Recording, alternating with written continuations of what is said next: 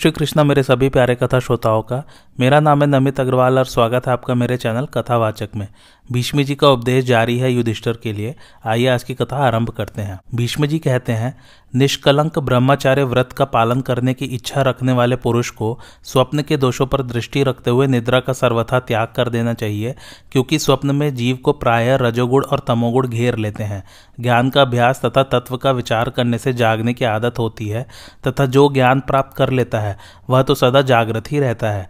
इंद्रियों के थक जाने पर सबको नींद आती है, किंतु उस समय यद्यपि इंद्रियों का लय हो जाता है तो भी मन जागृत रहता है, इसलिए तरह तरह के सपने दिखाई देते हैं।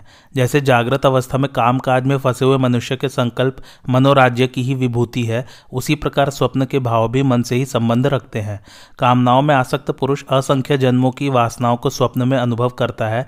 उसके मन में जो जो भाव छिपे होते हैं, उन सबको अंतर्यामी जानता रहता है। पूर्व जन्म के कर्मों के अनुसार यदि सत्व, रज या तम कोई भी गुण प्राप्त होता है तो उससे मन पर जैसे संस्कार पड़ते हैं, सूक्ष्म भूतों की प्रेरणा से स्वप्न में वैसे ही आकार प्रकट हो जाते हैं। उस स्वप्न का दर्शन होते ही सात्विक, राजस और तामस गुण, उसे सुख दुख का अनुभव कराने के लिए आ पहुँचते हैं। जागृत अवस्था में इंद्रियों के द्वारा हृदय में जो जो संकल्प उठते हैं, स्वप्न में भी यह मन उसी उसी संकल्प को प्रसन्नता के साथ पूर्ण होता देखा करता है। आत्मा के ही प्रभाव से आकाश आदि संपूर्ण भूतों में मन की पहुँच होती है, उसे कहीं भी रुकावट नहीं होती। अतः आत्मा को अवश्य जानना चाहिए। क्योंकि आकाश आदि सभी देवता आत्मा में ही स्थित है, तपस्या से मन के अज्ञान अंधकार का नाश हो जाता है। फिर उसमें सूर्य की भांति ज्ञान में प्रकाश फैल जाता है। देवताओं ने तप का आश्रय लिया है और असुरों ने तपस्या में विघ्न डालने के दम्भ दर्प आदि अज्ञान को अपनाया है। किंतु यह ब्रह्म तत्व गुण प्रधान देवता और असुरों से गुप्त है। उन्हें इसका पता नहीं है क्योंकि तत्व वेदता पुरुष इसे ज्ञान स्वरूप बतलाते हैं। सत्वगुण, रजोगुण तथा तमोगुण, ये ही देवता और असुरों के गुण हैं। इनमें सत्वगुण तो देवताओं का है और शेष दोनों गुण असुरों के हैं। ब्रह्मा इन सभी गुणों से अतीत, अक्षर, अमृत, स्वयं प्रकाश और ज्ञान स्वरूप है। शुद्ध अंतकरण वाले महात्मा ही उसे जान पाते हैं। जो जानते हैं, वे परम गति को प्राप्त हो जाते हैं।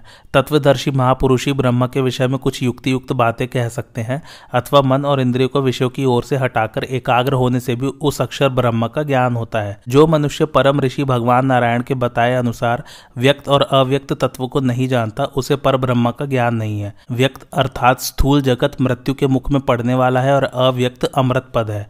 प्रजापति ब्रह्मा जी ने प्रवृत्ति रूप धर्म का उपदेश किया है, किंतु प्रवृत्ति धर्म के पालने से संसार में पुनः जन्म लेना पड़ता है। अतः वह पुनरावृत्ति रूप है और निवृत्ति धर्म से परम गति प्राप्त होती है, इसलिए वह मोक्ष स्वरूप है। शुभाशुभ कर्मों के ज्ञाता, निवृत्ति, परायण एवं सदा तत्व चिंतन में लगे रहने वाले मुनियों को ही उस उत्तम गति की प्राप्ति होती है। इस प्रकार विचारशील पुरुष को चाहिए कि वह पहले अव्यक्त प्रकृति और पुरुष को जाने, फिर इन दोनों से श्रेष्ठ जो परम महान ईश्वर तत्व है, उसका विशेष ज्ञान प्राप्त करे। प्रकृति त्रिगुणमयी है, सृष्टि करना उसका स्वभाव है, क्षेत्रज्ञ का स्वरूप इसके विपरीत है। वह स्वयं गुणों से रहित और प्रकृति के कार्यों का दृष्टा है। जीव और ईश्वर दोनों चेतन हैं। गुणादि लिंगों से रहित होने के कारण ये इंद्रियों के विषय नहीं होते। दोनों ही स्थूल पदार्थों से सर्वथा भिन्न है। प्रकृति और पुरुष के संयोग से चराचर जगत की उत्पत्ति होती है। जीव इंद्रियों से कर्म करने के कारण कर्ता कहलाता है। जो दिव्य संपत्ति अर्थात ब्रह्म ज्ञान प्राप्त करना चाहे, उस पुरुष को अपना मन शुद्ध रखना चाहिए और शरीर से कठोर नियमों का पालन करते हुए निष्काम तप का अनुष्ठान करना चाहिए। आंतरिक तप चैतन्यमय प्रकाश से युक्त है, उसमें तीनों लोक व्याप्त है। सूर्य और चंद्रमा भी तप से ही आकाश में प्रकाशित हो रहे हैं।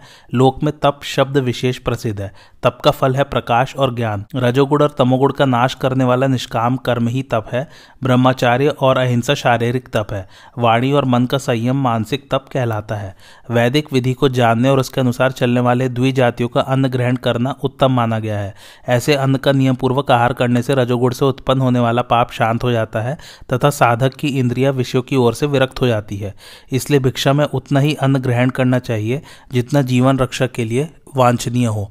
इस प्रकार योग युक्त मन के द्वारा जो ज्ञान प्राप्त होता है, उसे जीवन के अंत समय तक पूरी शक्ति लगाकर धीरे धीरे प्राप्त ही कर लेना चाहिए, धैर्य नहीं खोना चाहिए। कुछ योगी आसन की दृढ़ता से शरीर को धारण किए हुए बुद्धि के द्वारा मन को विषयों से हटाते हैं और इंद्रिय गोलकों से अपना संबंध त्याग कर उनकी अपेक्षा सूक्ष्म होने के कारण प्राण और इंद्रिय को अपने से अभिन्न समझते हैं। कोई कोई शास्त्र में बताए हुए क्रम से उत्तरोत्तर, सूक्ष्म तत्व का ज्ञान प्राप्त करते हुए पराकाष्ठा तक पहुंचकर बुद्धि के द्वारा ब्रह्म का अनुभव करते हैं। कोई योग योग के द्वारा अंतकरण को पवित्र करके अपनी महिमा में स्थित हुए उस परम पुरुष को प्राप्त होते हैं, जो अव्यक्त से भी श्रेष्ठ है। इसी तरह कोई तो ध्यान धारणा के द्वारा सगुण ब्रह्म की उपासना करते हैं और कोई उस परम देव का चिंतन करते हैं, जिसे बिजली के समान सहसा प्रकाशित होने वाला और अक्षर कहा गया है। कुछ लोग तपस्या से अपने पापों को दग्ध करके अंतकाल में ब्रह्म की प्राप्ति करते हैं। इन सभी महात्माओं को उत्तम गति प्राप्त होती है। जिनका मन ज्ञान के साधन में लगा हुआ है, वे मरते लोग के बंधन से छूटकर रजोगुण से रहित एवं ब्रह्मभूत हो, परम गति अर्थात मोक्ष को प्राप्त कर लेते हैं। वेद को जानने वाले विद्वानों ने इस प्रकार ब्रह्म को प्राप्त कराने वाले धर्म का वर्णन किया है। अपने अपने ज्ञान के अनुसार उपासना करने वाले सभी साधकों की उत्तम गति होती है, जिन्हें रागादि दोषों से रहित सुदृढ़ ज्ञान प्राप्त होता है, उनकी मुक्ति हो जाती है। जो संपूर्ण ऐश्वर्यों से युक्त अजन्मा, दिव्य एवं अव्यक्त नाम वाले विष्णु भगवान की भक्ति भाव से शरण लेते हैं, वे ज्ञानानंद से तृप्त और निष्काम हो जाते हैं, तथा अपने अंतकरण में श्री हरि को स्थित जानकर अव्यय स्वरूप हो जाते हैं, उन्हें फिर इस संसार में नहीं आना पड़ता। जो प्रकृति और उसके कार्य को तथा सनातन पुरुष को ठीक ठीक जानते हैं, वे तृष्णा से रहित होकर मोक्ष प्राप्त कर लेते हैं।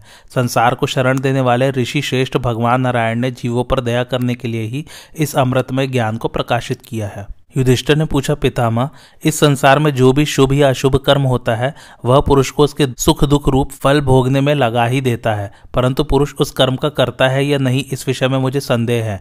अतः मैं आपके मुख से इसका ठीक ठीक समाधान सुनना चाहता हूँ। भीष्म जी ने कहा, युधिष्ठर, इस विषय में जानकार लोग इंद्र और प्रहलाद के संवाद रूप एक प्राचीन इतिहास का उदाहरण दिया करते हैं। प्रहलाद जी के मन में किसी विषय की आसक्ति नहीं थी। उनके पाप धुल गए थे। जड़ता और अहंकार का तो उनमें नाम भी न था। वे धर्म की मर्यादा का पालन करते और शुद्ध सत्व गुण में स्थित रहते थे।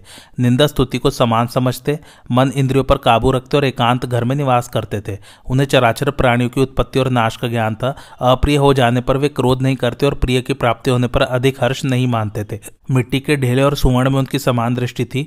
वे आत्मा का कल्याण करने वाले ज्ञान योग में स्थित और धीर थे। उन्हें परमात्म तत्व का निश्चय हो गया था। ऐसे सर्वज्ञ, समदर्शी तथा जितेंद्रिय प्रहलाद जी को एकांत में बैठे देख इंद्र उनकी बुद्धि को जानने की इच्छा से उनके पास जाकर बोले, दैत्यराज, जिन गुणों को पाकर कोई भी मनुष्य संसार में सम्मानित हो सकता है, उन सबको मैं तुम्हारे भीतर स्थिर देखता हूँ। तुम्हें आत्म तत्व का ज्ञान है, इसलिए पूछता हूँ, बताओ तुम्हारे मत में कल्याण का सर्वश्रेष्ठ साधन क्या है? तुम रस्सियों से बांधे गए राज्य से भ्रष्ट हुए, शत्रुओं के वश में पड़े और राज्य लक्ष्मी से हीन हो गए। इस प्रकार शोचनीय स्थिति में पड़ जाने पर भी तुम्हें शोक क्यों नहीं होता? प्रहलाद, अपने ऊपर संकट देखकर भी तुम निश्चिंत कैसे हो? तुम्हारी यह स्थिति आत्मज्ञान के कारण है या धैर्य के? इंद्र के इस प्रकार पूछने पर निश्चित सिद्धांत रखने वाले धीर बुद्धि प्रहलाद जी ने अपने ज्ञान का वर्णन करते हुए मधुर वाणी में कहा। प्रहलाद जी बोले, जो प्राणियों की प्रवृत्ति और निवृत्ति को नहीं जानता, उसी को अविवेक के कारण मोह होता है। ज्ञानी को कभी मोह नहीं होता। सब तरह के भाव और अभाव स्वभाव से ही आते जाते रहते हैं। उनके लिए पुरुष का कोई प्रयत्न नहीं होता और प्रयत्न के अभाव में पुरुष करता नहीं हो सकता। फिर भी उसे कर्तापन का अभिमान हो जाता है। जो आत्मा को शुभ या अशुभ कर्मों का कर्ता मानता है, उसकी बुद्धि को तत्व का ज्ञान न होने के कारण मैं दोष से आवृत समझता हूँ। इंद्र, यदि पुरुष ही करता होता तो वह अपने कल्याण के लिए जो कुछ भी करता, वह सब अवश्य सिद्ध हो जाता। उसे अपने प्रयत्न में कभी हार नहीं खानी पड़ती। किंतु देखा यह जाता है कि इष्ट के लिए प्रयत्न करने वालों को प्राय अनिष्ट की प्राप्ति होती है और इष्ट की प्राप्ति से वे वंचित रह जाते हैं। अतः पुरुष का प्रयत्न कहाँ रहा? कितने ही प्राणियों को किसी प्रयत्न के बिना ही हम लोग अनिष्ट की प्राप्ति और इष्ट का निवारण होते देखते हैं। यह बात स्वभाव से ही होती है। कितने ही सुंदर और बुद्धिमान पुरुष भी कुरूप और गंवार मनुष्य से धन पाने की आशा करते दिखाई देते हैं।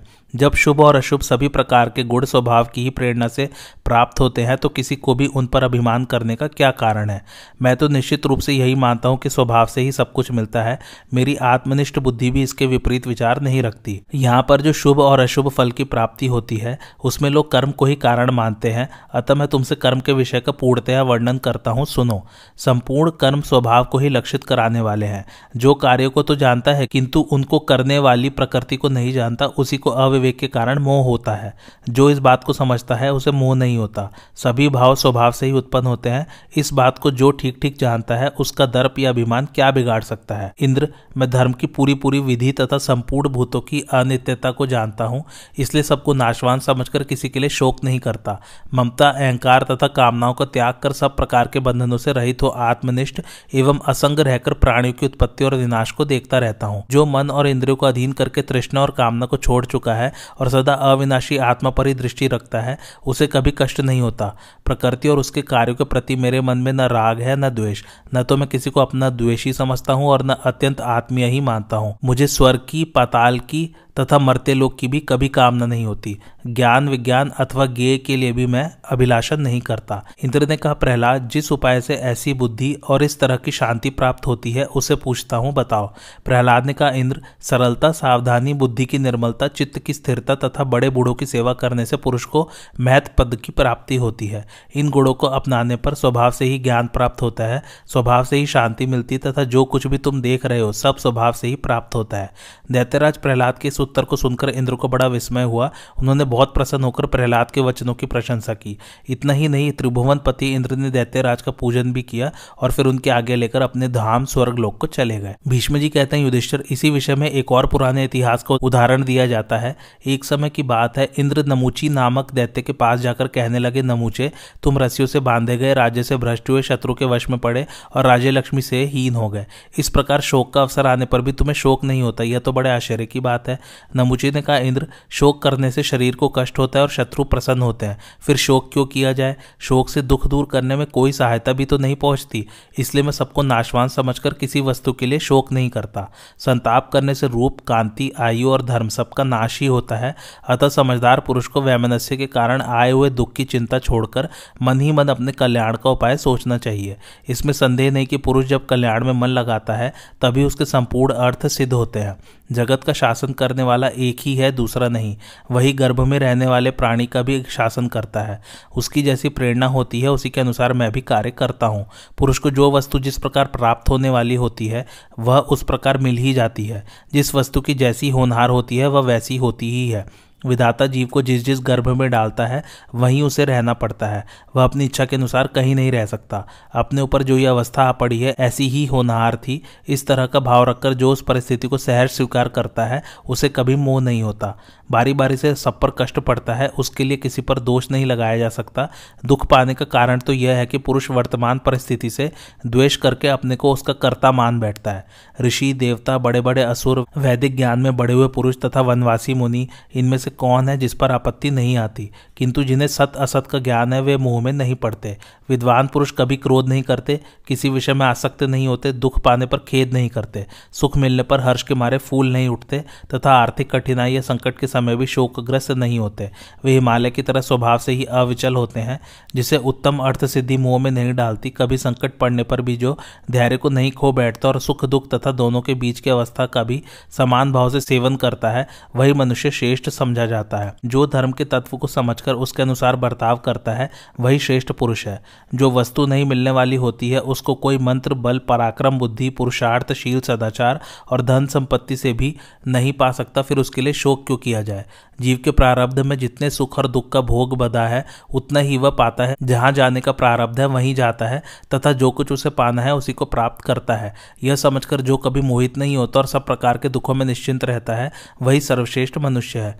युधिष्ठर ने पूछा भरत श्रेष्ठ जो मनुष्य बंधु बांधवों अथवा राज्य का नाश हो जाने से घोर संकट में पड़ गया हो, उसके कल्याण का क्या उपाय है? संसार में आपसे बढ़कर कोई वक्ता नहीं है, इसलिए यह बात आपसे पूछ रहा हूँ। भीष्म जी ने कहा, युधिष्ठर, जिसके स्त्री पुत्र मर गए हो, सुख छिन गया हो तथा धन भी नष्ट हो गया हो और इन कारणों से जो कठिन विपत्ति में फंस गया हो, उसका तो धैर्य धारण करने में ही कल्याण है। तात, जो बुद्धिमान सदा सात्विक वृत्ति का सहारा लिए रहता है, उसी को ऐश्वर्य और धैर्य की प्राप्ति होती है तथा वही कार्य करने में कुशल होता है।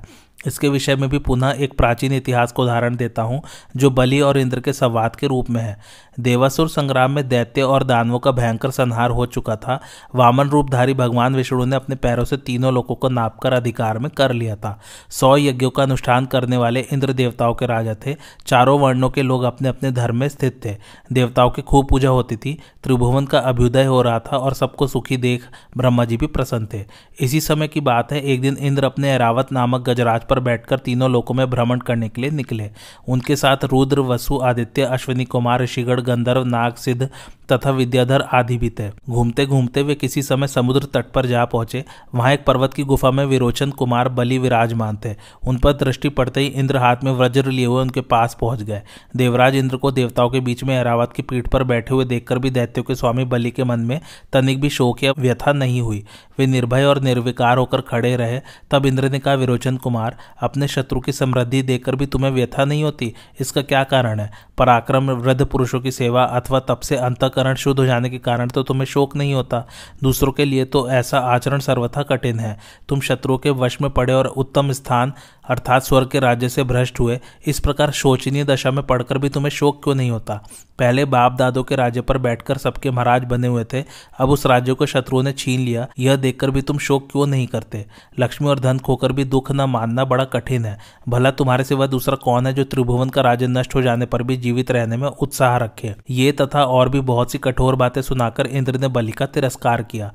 बलि ने भी बड़े आनंद से वे सारी बातें सुनी और निर्भय होकर उत्तर दिया।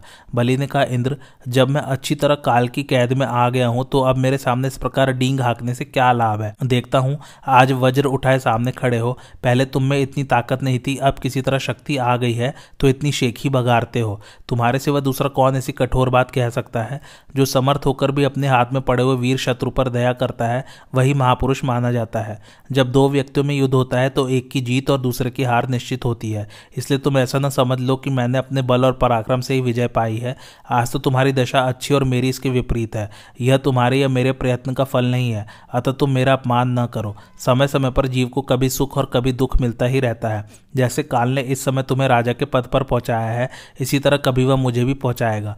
जब समय खराब आता है तो काल से पीड़ित मनुष्य को विद्या, तप, दान, मित्र और बंधु बांधव भी नहीं बचा पाते। सैकड़ों आघात करके भी कोई आने वाले अनर्थ को नहीं रोक सकता। इंद्र, तुम जो अपने को इस परिस्थिति का कर्ता मानते हो, यह अभिमान तुम्हारे ही दुख का कारण होगा।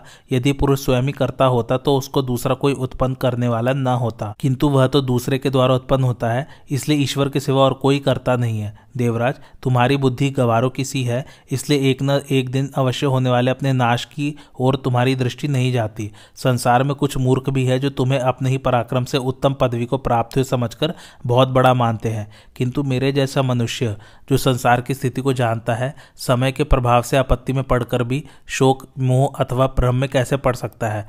मैं, तुम या दूसरे लोग जो देवताओं के स्वामी होने वाले हैं, एक दिन उसी मार्ग पर जाएँगे जिस पर पहले के सैकड़ों इंद्र जा चुके हैं। यद्यपि आज तुम दुर्धर्ष हो और अत्यंत तेज से दे दीप्यमान हो रहे हो, किंतु याद रखना, समय आने पर तुम भी मेरी ही तरह काल के शिकार बन जाओगे। अब तक देवताओं के हज़ारों इंद्र काल के गाल में चले गए, काल पर किसी का वश नहीं चलता। तुम इस शरीर को पाकर सब प्राणियों को जन्म देने वाले सनातन देव भगवान ब्रह्मा जी की भांति अपने को बहुत बड़ा मानते हो, किंतु तुम्हारे यह इंद्र पद आज तक किसी के लिए भी अविचल या अनंत काल तक रहने वाला नहीं साबित हुआ। इस पर कितने ही आए और चले गए। केवल तुम ही मूर्खता के कारण इसे अपना मानते हो। देवराज, नाशवान होने के कारण जो विश्वास के योग्य नहीं, उस राज्य पर तुम विश्वास करते हो, जो टिकने वाला नहीं, उसे स्थिर मानते हो। इसमें कोई आश्चर्य की बात नहीं है, क्योंकि काल ने जिसे घेर रखा हो, वह सदा ऐसा ही समझता है। जिस राज्य लक्ष्मी को मोहवश अपनी मानते हो, यह न तुम्हारी है, न मेरी है और न दूसरे की ही है। यह किसी के पास स्थिर नहीं रहती। बहुत से राजाओं के उपभोग में आ चुकी है और उनको छोड़कर अब तुम्हारे पास आई है। इसका स्वभाव चंचल है, अतः कुछ काल तक तुम्हारे पास भी रहकर फिर दूसरे के यहाँ चली जाएगी। अब तक इसने जितने राजाओं का परित्याग किया, उनकी गणना नहीं हो सकती। तुम्हारे बाद भी बहुत से राजे इसका उपभोग करेंगे। पूर्व काल में इसे जिन जिन राजाओं ने भोगा है, वे आज कहीं दिखाई नहीं देते। जिन जिन पूर्ववर्ती नरेशों के आज हम लोग नाम सुनते हैं, वे सभी काल की मार पड़ने से इस पृथ्वी को छोड़कर चले गए, क्योंकि काल ही सबसे बड़ा बलवान है। केवल तुमने ही सौ यज्ञों का अनुष्ठान किया हो, यह बात भी नहीं है। उन सभी राजाओं ने सौ यज्ञ किए थे, सभी धर्मात्मा थे और सबके सब निरंतर यज्ञ में संलग्न रहने वाले थे। तुम्हारी ही तरह वे भी आकाश में विचरते थे, सैकड़ों मायाएँ जानते थे और इच्छानुसार रूप धारण कर सकते थे। उनके भी तेज और प्रताप बढ़े हुए थे। किंतु काल ने उनका भी संहार कर ही डाला। जिस दिन तुम्हें इस पृथ्वी को उपभोग के बाद त्यागना पड़ेगा, उस दिन तुम अपने प्रबल शोक को न दबा सकोगे। इसलिए विषय भोग की इच्छा छोड़ दो, राज्य लक्ष्मी के घमंड को त्याग दो। ऐसा करने से तुम अपने राज्य के नष्ट हो जाने पर भी उसके शोक को धैर्यपूर्वक सह सकोगे। शोक के समय शोक न करो और हर्ष का अवसर आने पर हर्ष से फूल न उठाओ। इंद्र, इस कटु सत्य के लिए क्षमा करना अब देर नहीं है। तुम पर भी काल का आक्रमण होने ही वाला है। तुम्हें भी उससे भय प्राप्त होगा। इस समय तुम अपने तीखे वचनों से मुझे छेद डाल डालते हो। मैं शांत होकर बैठा हूँ, इसलिए तुम अपने को बहुत बड़ा मान रहे हो। किंतु याद रखो, जिस काल का मुझ पर धावा हुआ था, वही तुम पर भी चढ़ाई करेगा। देवताओं के एक हज़ार वर्ष पूर्ण होने तक ही तुम्हें इंद्र होकर रहना है। देवेंद्र, तुम जानते हो और मैं तुमको जानता हूँ। फिर मेरे सामने लाज छोड़कर इतनी डींग क्यों हाँकते हो? जब मैं राजा था, उस समय जो पुरुषार्थ दिखा चुका हूँ, उससे तुम अपरिचित नहीं हो। कई बार के युद्धों में तुम मेरा पराक्रम देख चुके हो। एक ही दृष्टांत देना काफ़ी होगा। पहले जब देवासुर संग्राम हुआ था, उस समय की बात तुम्हें भूली ना होगी। मैंने अकेले ही समस्त आदित्यों, रुद्रो, साध्यो, वसुओं तथा मरुदगढ़ों को परास्त किया था। मेरे वेग से देवताओं में भगदड़ पड़ गई थी। तुम्हारे सिर पर भी पर्वतों के कितने शिखर फोड़ डाले थे। किंतु इस समय मैं क्या कर सकता हूँ? काल का उल्लंघन करना कठिन है। तुम्हारे हाथ में वज्र रहने पर भी मैं केवल मुक्के से मारकर तुम्हें मौत के घाट उतार सकता हूँ। किंतु मेरे लिए यह पराक्रम दिखाने का नहीं, क्षमा करने का समय है। इसलिए तुम्हारे सब अपराध चुपचाप सहे लेता हूँ और यही वजह है कि तुम अपनी झूठी बड़ाई किए जा रहे हो। जैसे मनुष्य रस्सी से किसी पशु को बाँध लेता है, उसी प्रकार भयंकर काल मुझे अपने पाश में बांधे खड़ा है। पुरुष को लाभ, हानि, सुख, दुख, काम, क्रोध, जन्म, मरण और बंधन, मोक्ष, ये सब काल से ही प्राप्त होते हैं जो काल के प्रभाव को जानता है। वह उससे कष्ट पाकर भी शोक नहीं करता, क्योंकि दुख दूर करने में शोक से कोई सहायता नहीं मिलती। यही सोचकर मैं शोक नहीं करता। शोकग्रस्त मनुष्य का शोक उसकी विपत्ति को तो टालता नहीं, उल्टे उसकी शक्ति को छीड़ कर देता है, इसलिए मैं शोक नहीं करता। बलि के इस कथन को सुनकर इंद्र का क्रोध उतर गया वे शांत होकर बोले, दैत्यराज, मेरे हाथ को वज्र सहित ऊपर उठे देखकर मारने की इच्छा से आई हुई मृत्यु का भी दिल दहल जाता है, फिर दूसरा कौन है जो व्यथित ना हो? किंतु तुम्हारी बुद्धि तत्व को जानने वाली और स्थिर है, इसलिए तनिक भी विचलित नहीं होती। इसमें संदेह नहीं कि धैर्य के ही कारण तुम्हें घबराहट नहीं होती। वास्तव में काल का कोई परिहार नहीं है, उसके उल्लंघन का कोई उपाय नहीं है। काल सब प्राणियों के साथ एक सा बर्ताव करता है। वह दिन, रात, मास छड़ काष्ठा, लव और कला तक का हिसाब करके प्राणी को पीड़ा पहुंचाता रहता है।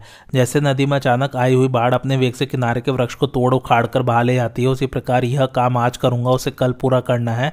ऐसा कहते हुए मनुष्य को काल से ऐसा आकर दबोच लेता है। अरे, उसको तो अभी अभी देखा था, वह मर कैसे गया? इस तरह काल के वेग में बहते हुए मनुष्य के प्रलाप सुनाई पड़ते हैं। धन, ऐश्वर्य, भोग और स्थान, ये सब काल के द्वारा नष्ट है। काल ही आकर प्राणियों का जीवन हर ले आता है। ऊँचे चढ़ने का अंत है, नीचे गिरना और जन्म का परिणाम है मृत्यु।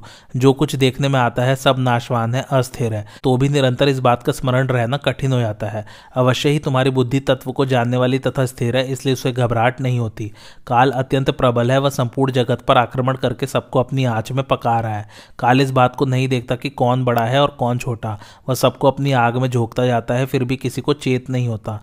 लोग ईर्ष्या, अभिमान, लोभ, काम, क्रोध, भय, स्प्रहा और मोह में फंसकर अपनी सुध बुद्ध खो बैठे हैं। किंतु तुम विद्वान, ज्ञानी और तपस्वी हो, काल की लीला और उसके तत्व को जानते हो। संपूर्ण शास्त्रों के ज्ञान में निपुण तथा तत्व के विवेचन में कुशल और ज्ञानियों में श्रेष्ठ हो। मेरा तो ऐसा विश्वास है कि तुमने अपनी बुद्धि से संपूर्ण लोगों का तत्व जान लिया है। तुम सर्वत्र विचरते हुए भी सबसे मुक्त हो। कहीं भी तुम्हारी आसक्ति नहीं है। तुमने अपनी इंद्रियों को जीत लिया है, इसलिए रजोगुण और तमोगुण तुम्हारा स्पर्श नहीं कर सकते। तुम हर्ष और शोक से रहित आत्मा की उपासना करते हो। सब प्राणियों के प्रति तुम्हारा सौहार्द है, किसी के प्रति बैर नहीं है। तुम्हारे चित्त में सदा शांति बनी रहती है। तुम्हें देखकर मेरे मन में दया का संचार हो आया है। मैं तुम्हारे जैसे ज्ञानी को बंधन में रखकर मारना नहीं चाहता। अब मेरी ओर से तुम्हें कोई बाधा नहीं पहुंचेगी। तुम स्वस्थ और सुखी रहो। ऐसा कहकर गजराज पर बैठे हुए देवराज इंद्र वहाँ से चले गए और संपूर्ण असुरों को जीत लेने के पश्चात सबके एक छत्र सम्राट होकर आनंद से रहने लगे। उस समय उत्तम ब्राह्मणों ने उनकी स्तुति की और वे स्वर्ग में लौटकर सुखपूर्वक दिन व्यतीत करने लगे। युधिष्ठिर ने पूछा, पितामह, जिस पुरुष का उत्थान या पतन होने वाला होता है, उसके पूर्व लक्षण कैसे होते हैं, यह बताने की कृपा कीजिए। भीष्म जी ने कहा, युधिष्ठर, जिसका उत्थान या पतन होने को होता है, उसका मन ही उसके पूर्व लक्षणों को प्रकट कर देता है। इस विषय में लक्ष्मी और इंद्र के संवाद रूप में एक प्राचीन इतिहास का उदाहरण दिया जाता है, उसे सुनो। एक समय की बात है, देवर्षि नाराज़ जी सवेरे उठकर पवित्र जल में स्नान करने के लिए ध्रुव लोक के द्वार से प्रकट हुई गंगा जी के तट पर गए और उनके भीतर उतरे। इतने ही में वज्रधारी इंद्र भी उसी तट पर आ पहुँचे जहाँ नारद जी स्नान कर रहे थे। फिर दोनों ने एक ही साथ गोते लगाए और मन को एकाग्र करके संक्षेप से गायत्री मंत्र का जप किया। तत्पश्चात वे गंगा जी के किनारे, जहाँ सुवर्णमय बालुका फैली हुई थी, बैठ गए और अनेकों पुण्य आत्माओं देवर्षियों तथा महर्षियों के मुँह से सुनी हुई कथाएँ कहने सुनने लगे। अभी दोनों एकाग्रचित होकर वार्तालाप कर ही रहे थे। इतने में किरण जाल से मंडित भगवान सूर्य नारायण का उदय हुआ। तब उन दोनों ने खड़े होकर सूर्योपस्थान किया। इसी समय उन्हें आकाश में एक दिव्य ज्योति दिखाई पड़ी, जो क्रमशः निकट आती जान पड़ी। वह विष्णु भगवान का एक विमान था और अपनी आभा से तीनों लोगों को प्रकाशित करता हुआ अनुपम शोभा पा रहा था। नारद और इंद्र ने उस विमान में साक्षात लक्ष्मी देवी का दर्शन किया जो कमल के पत्ते पर विराजमान थी। सुंदरी स्त्रियों में सर्वश्रेष्ठ लक्ष्मी देवी उस उत्तम विमान से उतरकर इंद्र और नारद जी के पास आई। इंद्र भी नारद जी के साथ आगे बढ़े और देवी के पास जाकर उन्होंने हाथ जोड़कर उन्हें प्रणाम किया। तत्पश्चात अपना नाम निवेदन करके उनकी विधिवत पूजा की और पूछा, देवी, तुम कौन हो? कहाँ से आती हो और कहाँ जा रही हो? लक्ष्मी जी बोली, इंद्र, तीनों लोगों के चराचर प्राणी मेरे स्वरूप को प्राप्त होकर परमात्मा के साथ मिलने के लिए निरंतर उद्योग करते रहते हैं। मैं संपूर्ण प्राणियों को ऐश्वर्य प्रदान करने के लिए सूर्य की किरणों से खिले हुए कमल में प्रकट हुई हूँ। मुझे लोग पद्मा, श्री और पद्म मालिनी कहते हैं। मैं ही लक्ष्मी, भूति, श्री, श्रद्धा, मेधा, सनंती, विजिति, स्थिति, धृति, सिद्धि, समृद्धि, स्वाहा, स्वधा, नियति तथा स्मृति हूँ। धर्मशील पुरुषों के देश में, नगर में और घर में मेरा निवास है। मैं युद्ध में पीठ न दिखाकर विजय से सुशोभित होने वाले शूरवीर राजा के शरीर में सदा मौजूद रहती हूँ। नित्य धर्माचरण करने वाले बुद्धिमान, ब्राह्मण भक्त, सत्यवादी, विनयी तथा दानशील पुरुषों में भी सदा निवास करती हूँ। मैं सत्य और धर्म से बंधकर पहले असुरों में रहती थी, किंतु अब उन्हें धर्म के विपरीत देखकर तुम्हारे यहाँ रहने का विचार करती हूँ। इंद्र ने पूछा, देवी, दैत्यों का आचरण पहले कैसा था, जिससे तुम उनके पास रहती थी और अब क्या देखा है, जो उन्हें छोड़कर मेरे पास आ गई हो। लक्ष्मी जी ने कहा, जो अपने धर्म का पालन करते और धैर्य से कभी विचलित नहीं होते हैं, ऐसे प्राणियों के भीतर मेरा निवास होता है। पहले दैत्य लोग दान, अध्ययन और यज्ञ में संलग्न रहते थे। देवता, पितर, गुरु और अतिथियों की पूजा करते थे, उनमें सदा सत्य बोलने की प्रवृत्ति थी। वे अपना घर, द्वार, झाड़ बुहार कर साफ़ रखते थे। प्रतिदिन अग्निहोत्र किया करते थे और गुरु सेवी, जितेंद्रिय, ब्राह्मण भक्त तथा सत्यवादी थे। उनमें श्रद्धा थी, क्रोध नहीं था। वे दानी थे, किंतु किसी की निंदा नहीं करते थे। ईर्ष्या छोड़कर स्त्री, पुत्र और मंत्री आदि सेवकों का भरण पोषण करते थे। उनमें अमर्श और लाग डाट नहीं थी। सबका स्वभाव अच्छा था, सभी दयालु थे, सब में सरलता, सुदृढ़ भक्ति तथा इंद्रिय संयम का गुण था। सब अपने भृत्यों और मंत्रियों को संतुष्ट रखने वाले, कृतज्ञ तथा मधुर भाषी थे। वे सबका समुचित रूप से सम्मान करते, धन देते, लज्जा रखते और व्रत एवं नियमों का पालन करते थे। उपवास और तप में लगे रहते थे, सबके विश्वास पात्र थे। प्रतिदिन सूर्योदय के पहले जागते तथा रात में कभी दही और सत्तू नहीं खाते थे। प्रातःकाल घी तथा दूसरी दूसरी मांगलिक वस्तुओं का दर्शन करते और ब्राह्मणों की पूजा किया करते थे। सदा धर्म की चर्चा में लगे रहते और प्रतिग्रह से दूर रहते थे। रात के आधे भाग में ही सोते थे, दिन में तो वे कभी सोने का नाम भी नहीं लेते थे। कृपण, अनाथ, वृद्ध, दुर्बल, रोगी और स्त्रियों पर दया करते तथा उनके लिए अन्न और वस्त्र बांटते थे। व्याकुल, विषादग्रस्त, उद्विग्न, भयभीत, रोगी, दुर्बल और पीड़ित को तथा जिसका सर्वस्व लुट गया हो, उस मनुष्य को सदा ढांडस बंधाया करते थे। धर्म का ही आचरण करते थे, एक दूसरे की जान नहीं लेते थे। कार्य के समय परस्पर अनुकूल और गुरुजनों तथा बड़े बूढ़ों की सेवा में दत्तचित रहते थे। पितरों देवता और अतिथियों की विधिवत पूजा करते थे तथा उन्हें अर्पण करने के पश्चात बचे हुए अन्न को ही प्रतिदिन प्रसाद रूप में ग्रहण करते थे। सभी सत्यवादी और तपस्वी थे। वे उत्तम भोजन बनवाकर उस अकेले ही नहीं खाते थे। पहले दूसरों को देकर पीछे अपने उपभोग में लाते थे। सब प्राणियों को अपने ही समान समझकर उन पर दया रखते थे। चतुरता, सरलता, उत्साह, अहंकारहीनता, परम सौहार्द, क्षमा, सत्य, दान, तप, पवित्रता, दया, कोमलवाणी तथा मित्रों से प्रगाढ़ प्रेम, ये सभी सद्गुण उनमें सदा मौजूद रहते थे। निद्रा, आलस्य, अप्रसन्नता, दोष, दृष्टि, अविवेक, असंतोष, विषाद और कामना आदि दोष उनके भीतर नहीं प्रवेश करने पाते थे। इस प्रकार उत्तम गुणों वाले दानवों के पास मैं सृष्टि काल से लेकर अब तक अनेकों युगों से रहती आई हूँ, किंतु अब समय के उलट फेर से उनके गुणों में विपरीतता आ गई है। मैंने देखा दैत्यों में धर्म नहीं रह गया है, वे काम और क्रोध के वशीभूत हो गए हैं। जब बड़े बूढ़े लोग सभा में बैठकर कोई बात कहते हैं तो गुड़हीन दैत्य भी उनमें दोष निकालते हुए उनकी हँसी उड़ाया करते हैं। वृद्ध पुरुषों के आने पर भी नवयुवक लोग अपने आसन पर बैठे ही रह जाते हैं। पहले की भांति अब उठकर खड़े नहीं होते और न प्रणाम आदि के द्वारा उनका सत्कार ही करते हैं। पिता के रहते ही बेटा मालिक बन बैठता है। पुत्र पिता की तथा स्त्रियाँ अपने पति की आज्ञा नहीं मानती। माता, पिता, वृद्ध, आचार्य, अतिथि और गुरुओं का आदर उठ गया। संतानों के लालन पालन पर भी ध्यान नहीं दिया जाता। देवता, पितर, अतिथि तथा गुरुजनों का पूजन और उन्हें अन्नदान किए बिना ही सब लोग भोजन करने लगे हैं। उनके रसोइये भी पवित्र नहीं रहते। दैत्यों के यहाँ दूध को बिना ढके छोड़ दिया जाता है। घी को अब वे झूठे हाथों से छूने लगे हैं। पशुओं को घर में बाँध देते हैं, किंतु चारा और पानी देकर उनका आदर नहीं करते। छोटे बालक आशा लगाए देखते रहते हैं और दानव लोग खाने की चीज़ अकेले चटकर खा जाते हैं। सेवकों को भूखे छोड़कर अपने खा लेते हैं। वे सूर्योदय तक सोते हैं और प्रभात को भी रात ही समझते हैं। उनके घर घर में दिन रात कलह मचा रहता है। वे आश्रमवासी महात्माओं से तथा आपस में भी द्वेष रखते हैं। अब उनके यहाँ वर्ण संकर संतानें होने लगी हैं। किसी में भी पवित्रता नहीं रह गई है।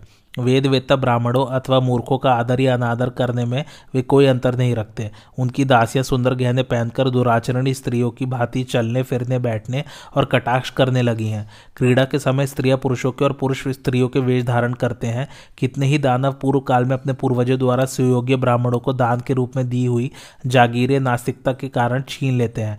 उनमें जो व्यापारी है, वे सदा दूसरों का धन ठग लेने का ही विचार रखते हैं। शिष्यों में तो गुरु की सेवा का भाव ही नहीं रहा। अब तो उल्टे गुरु लोग ही शिष्यों की सेवा टहल करने लगे हैं। बहू अपने सास ससुर के सामने ही नौकरों पर हुक्म चलाती है। पत्नी ही पति पर शासन करती और उसका नाम ले लेकर पुकारती है। जिन्हें हितैषी और मित्र समझा जाता है, वे ही लोग जब अपने संबंधी के धन को आग लगने, चोरी हो जाने अथवा राजा के द्वारा छिन जाने से नष्ट हुआ देखते हैं तो द्वेषवश उसकी खिल्लियाँ उड़ाते हैं। सबके सब कृतघ्न, नास्तिक, पापाचारी तथा गुरु स्त्रीगामी हो गए हैं। जो चीज़ नहीं खानी चाहिए, वह भी खाते और धर्म की मर्यादा तोड़कर मनमाने आचरण करते हैं। इसलिए अब उनके वदन पर वह पहले का सा तेज नहीं रहा। देवेंद्र जब से इन दैत्यों ने धर्म के विपरीत आचरण शुरू कर दिया है, तब से मैंने निश्चय किया है कि अब इनके घर में नहीं रहूँगी। यही वजह है जिससे उन्हें त्याग कर मैं स्वयं तुम्हारे पास आई हूँ, तुम मुझे स्वीकार करो। जहाँ मैं रहूँगी, वहाँ आशा, श्रद्धा, धृति, शांति, विजिति, सनंती, क्षमा तथा जया, ये आठ देवियाँ भी मेरे साथ निवास करेंगी। इन आठों में जया ही सबसे प्रधान है। मेरे साथ ये सभी देवियाँ असुरों को त्याग कर तुम्हारे पास आई है। देवताओं का मन धर्म में लगा होता है, इसलिए अब हम लोग इन्हीं के यहाँ निवास करेंगी। भीष्म जी कहते हैं, लक्ष्मी देवी के इस प्रकार कहने पर देवर्षि नारद और इंद्र ने उनकी प्रसन्नता के लिए अभिनंदन किया। उस समय शीतल, सुखद और सुगंधित हवा चलने लगी। उस पावन प्रदेश में लक्ष्मी सहित इंद्र का दर्शन करने के लिए संपूर्ण देवता उपस्थित हो गए। तत्पश्चात इंद्र महर्षि नारद और लक्ष्मी जी के साथ स्वर्ग में आए और देवताओं से सत्कृत होकर सभा में विराजमान हुए। उस समय नारद जी ने लक्ष्मी जी के शुभागमन की प्रशंसा की। पितामह ब्रह्मा जी के लोक से अमृत की वर्षा होने लगी। देवताओं की दुंदुभी बिना बजाए ही बज उठी। संपूर्ण दिशाएँ निर्मल एवं श्री संपन्न दिखाई देने लगी। लक्ष्मी जी के वहाँ आ जाने पर संसार में समय पर वर्षा होने लगी। कोई भी धर्म मार्ग से विचलित नहीं होता था। पृथ्वी में बहुत सी रत्नों की खाने प्रकट हो गई। मनुष्य देवता, किन्नर, यक्ष और राक्षसों की समृद्धि बढ़ गई। वे सदा प्रसन्न रहने लगे। गाय दूध देने के साथ ही संपूर्ण कामनाएँ सिद्ध करने लगी। किसी के मुँह से कठोर वाणी नहीं निकलती थी। जो लोग इंद्रादी देवताओं द्वारा की हुई भगवती लक्ष्मी की आराधना से संबंध रखने वाले इस अध्याय का ब्राह्मणों की मंडली में बैठकर पाठ करते हैं, वे यदि धन के इच्छुक हों तो उन्हें प्रचुर मात्रा में संपत्ति प्राप्त होती है। कुरुश्रेष्ठ, तुमने जो उत्थान और पतन के पूर्व लक्षणों के विषय में प्रश्न किया था, उसका उत्तर मैंने लक्ष्मी जी के द्वारा कहे हुए दानवों के उत्थान उत्थान पतन का कारण बताकर दे दिया। तुम स्वयं परीक्षा करके इसकी यथार्थता का निश्चय कर सकते हो। युधिष्ठर ने पूछा, पितामह, संसार में कौन मनुष्य सब लोगों का प्रिय और समस्त गुणों से युक्त है? भीष्म जी ने कहा, युधिष्ठर, तुम्हारे इस प्रश्न के उत्तर में मैं श्रीकृष्ण और उग्रसेन का संवाद सुनाता हूँ, जो नारद जी के विषय में हुआ था। एक दिन उग्रसेन ने श्रीकृष्ण से कहा, जनार्दन, सब लोग नारद जी के गुणों की प्रशंसा करते हैं। इससे जान पड़ता है, वे बड़े गुणवान है। अतः तुम तो मुझसे उनके गुणों का वर्णन करो। श्री कृष्ण का राजन, सुनिए, मैं नारद जी के उत्तम गुणों को संक्षेप में बताता हूँ। वे जैसे विद्वान है, वैसे ही सचरित्र भी है। किंतु अपनी सचरित्रता का उनके मन में तनिक भी अभिमान नहीं है। इसलिए उनका सर्वत्र आदर होता है। नाराजी में असंतोष, क्रोध, चपलता और भय आदि दुर्गुण नहीं है। वे किसी कामना या लोभ के कारण अपनी बात नहीं पलटते, अतः सबके पूज्य है। अध्यात्म शास्त्र के विद्वान, क्षमाशील शक्तिमान जितेंद्रिय, सरल और सत्यवादी होने के कारण उनकी सब जगह पूजा होती है। तेज यश, बुद्धि, ज्ञान, विनय, उत्तम कुल और तपस्या में भी वे सबसे बड़े हुए हैं। उनका स्वभाव बहुत अच्छा है, वे सबका आदर करते, पवित्र रहते और अच्छी बातें कहते हैं तथा किसी से भी ईर्ष्या नहीं रखते। इन्हीं गुणों के कारण उनका सर्वत्र सम्मान होता है। वे सबकी भलाई करते हैं, उनके मन में जरा भी मैल नहीं है। उनकी सहन शक्ति भी बढ़ी हुई है तथा वे सबको समान दृष्टि से देखते हैं, इसलिए उनका न कोई प्रिय है, न अप्रिय। उन्हें अनेकों शास्त्रों का ज्ञान है और उनका कथन कहने का ढंग भी बड़ा विचित्र है। उनमें पूर्ण पांडित्य होने के साथ ही लालसा और शठता का अभाव है। कृपणता, क्रोध और लोभ आदि दोष तो उन्हें छू भी नहीं गए हैं। मुझमें उनकी दृढ़ भक्ति है। उनका हृदय शुद्ध है। वे शास्त्रों के ज्ञाता, दयालु और मोह आदि दोषों से रहित है। उनकी बुद्धि में संदेह के लिए स्थान नहीं है। वे बड़े अच्छे वक्ता हैं। उनका मन विषय भोगों की ओर नहीं जाता। वे कभी अपनी प्रशंसा नहीं करते। ईर्ष्या से दूर रहते और मीठी वाड़ी बोलते हैं। इसलिए उनका सर्वत्र आदर होता है। वे किसी शास्त्र में दोष दृष्टि नहीं करते, समय को व्यर्थ नहीं खोते और अपने मन को वश में रखते हैं। उनकी बुद्धि पवित्र है, उन्हें समाधि से कभी तृप्ति नहीं होती। वे कर्तव्य पालन के लिए सदा उद्यत रहते हैं और कभी प्रमाद नहीं करते। लोग उन्हें अपनी भलाई के कामों में सदा लगाए रखते हैं। वे किसी के गुप्त रहस्य को नहीं प्रकट करते। धन मिलने से उन्हें प्रसन्नता नहीं होती और न मिलने से दुख नहीं होता। उनकी बुद्धि स्थिर और मन आसक्ति रहित है, इसलिए सब जगह के लोग उनकी पूजा करते हैं। वे संपूर्ण गुणों से सुशोभित, कार्यकुशल, पवित्र, निरोग, समय का मूल्य समझने वाले और परम प्रिय आत्म तत्व के ज्ञाता है। भला उनसे कौन प्रेम नहीं करेगा? आज की कथा यही समाप्त होती। कैसी लगी आप लोगों को मेरी कथा? मुझे कमेंट करके ज़रूर बताइए। और मेरे चैनल कथावाचक को लाइक, शेयर और सब्सक्राइब ज़रूर कीजिए। Thanks for watching. धन्यवाद।